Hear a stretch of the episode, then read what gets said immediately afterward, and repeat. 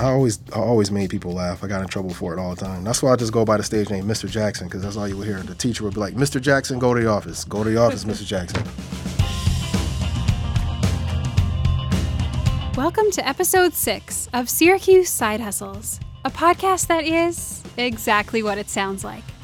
We set out to find people in the Syracuse area who are doing interesting things on the side, and oh, did we find them!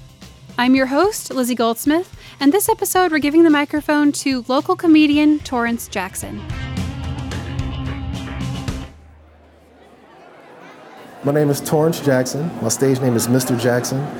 I'm 42 years old. My day job is a forklift operator, and my side hustle is a comedian and photographer. So all day long, I'm just on the forklift, either loading trucks, unloading trucks, or um, sorting packages off the line. It's so easy to just be on autopilot as you pick boxes up, but you still want to think about. And I'm like, no, I can't think about that now. I have to focus. But in the meantime, I'll have my little notepad in my pocket, and if I think of something, I'll jot it down. I want to have a joke for everybody in the room, whether it's relationships, TV, fast food, school, pets, cats, dogs, fish. I watch headline news. I watch a lot of TV. You always get a joke, but it's I mean, it, it, even though it's funny, you still have to put it together and turn it into a joke. Gentlemen, welcome to Shark Tank Comedy Club. Tonight we got some great entertainers for you. Our first entertainer tonight, one of my favorites, good buddy of mine, Mr. Jackson. I have my core set of jokes that I tell, but then I'll also sprinkle in something new. Just talking about me and the things that I don't like and the things that I go through. You know, I'm not I'm not a one line a one liner comic. You know, I have like a story, a whole story I tell. I think I'm pretty original. I, I do. I've, I tell certain jokes that I haven't heard any other comedians talk about, and some of the topics that I talk about, I haven't heard other comedians do. If an established comedian says anything remotely close to my, my joke or my premise, I'll scratch it. I'll just throw it away because they're established and I'm not if you watch too much comedy, you might end up regurgitating something that you heard. You know what I mean? Because sometimes stuff gets trapped in the back of your brain and you'll end up saying it on stage. And as you're saying it, you're in your head like, that's not your joke. I hate the misuse and overuse of certain words. So I'm in Subway, right? I'm eating a sub. Five white girls walk in. They get their food, they're sitting down next to me. I didn't think nothing of it. One of them bit into a chocolate chip cookie. She's like, "Oh my god, this tastes amazing." So eating my sub. Then she takes a phone call. She's like, "No, no, Amy has a recital at 3:30 p.m. No, we went to it. We went and got her dress. We picked her dress up already. We got it from Macy's. Yes, it looks amazing." So now they're all talking at the table everybody's talking. And I guess they were talking about somebody's boyfriend. And she's like, no, Johnny loves her. He loves his girlfriend. He buys her flowers every week. He buys her perfume from Macy's, and oh my God, it smelled. And I'll hold the microphone out, and the crowd will go, amazing. And I'm like, I hate that because the definition of amazing means awe inspiring, jaw dropping. Everything she mentioned did not qualify for amazing at all. Like people, I seen a crackhead climb a telephone pole in some flip flops, and he hooked up cable with some pliers. Now that, and the crowd's like, oh, amazing. That's one of my best jokes. Even though he doesn't watch much comedy, Torrance tries to stay connected with the comedy community, both in and outside of the Syracuse area. He photographs comedians as they pass through the Salt City. My influences are any comedian that's willing to get on stage and try to make complete strangers laugh, like you have to tip your hat to them. It is, hard. There is, sometimes you get on stage, you have people with their arms folded, and they're just looking at you like, make me laugh. I started out with like nine comedians. There was only like four of us now. A lot of people quit, but those main four still come to the open mics, and that's that's us.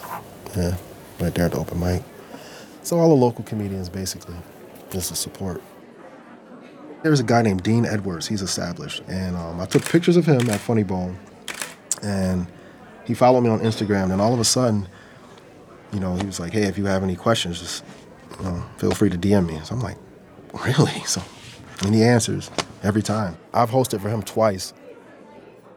Torrance hasn't always had easy access to help and advice from established comedians. He's come a long way from the first time he tried his hand at comedy. I went to a comedy show in 2009. I saw Earthquake perform at Funny Bone in Virginia Beach, and a light bulb went off in my head, and I was like, I need to be doing this. I need to be telling jokes. He was just talking, you know, he was just relating to the crowd, and I looked around, and I just saw everybody lighting up, laughing, and and I started to think like, man, I think I can do this. So at the end of the show, I, I went out front so I could be like the first one to watch everybody walk out.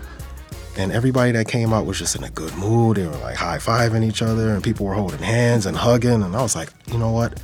I want to make people feel like that. I, I want to make people feel like that. So that's when I knew I wanted to do comedy. But it was just a matter of figuring out what to say and how to break into it. So in 2011, I went to my first open mic and I started telling jokes. It was horrible. well, it was nerve wracking. Like I was sweating so bad. I got up and I was I recorded it. Oh man, I was talking so fast. I was just trying to speed through my jokes because it was awkward. I never had people just staring at me before, and I, that's what you have to get used to as a comedian. You have to get used to the silence. And what I learned was when it's silent and people are looking at you, you have their attention. You just have to say something. It's when you hear talking and you hear glasses chattering, that's when you're bombing. That's it's not going well. So it was just it was. I, they were listening, but it was just I was nervous. I was way too nervous, so I just sped through and got off stage. Torrance's family has also played a large role in getting him to where he is today even though they don't go to his shows. I think I curse too much for him. You know what I mean? But my sister, she supports. She's always at the shows. She's always commenting on whatever I post online or whatever. But yeah, she's she's a fan. That's good. My nephew, know, he's talking about he want to tell jokes now. I'm like, what? no, man, stay in school. It's weird because he's only eight, but he's like my friend. You know, he's like my, he's my little best friend, man. I, I love him. Yeah, he, I just want to show him everything that I did.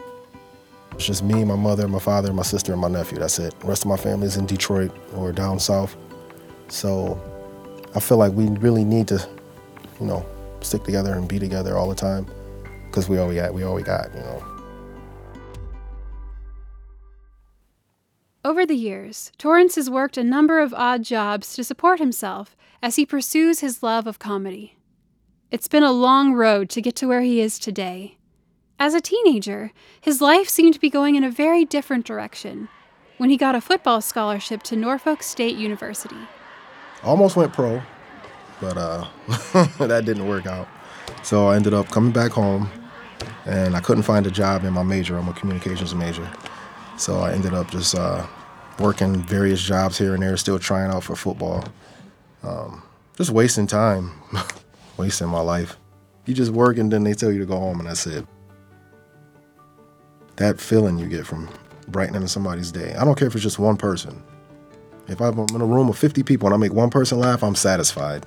But it would be great to get a check from just making people laugh. That's that's like my ultimate goal.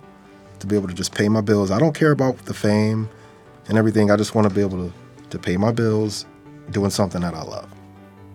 Next five years, um, I can see myself featuring, um, just opening up for headliners.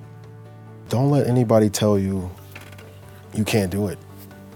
Just keep going. If you're gonna get discouraged, there's gonna be hard times, but you gotta keep doing it. If you're really passionate about it and you really love to do it, you have to keep doing it. Everything will work itself out.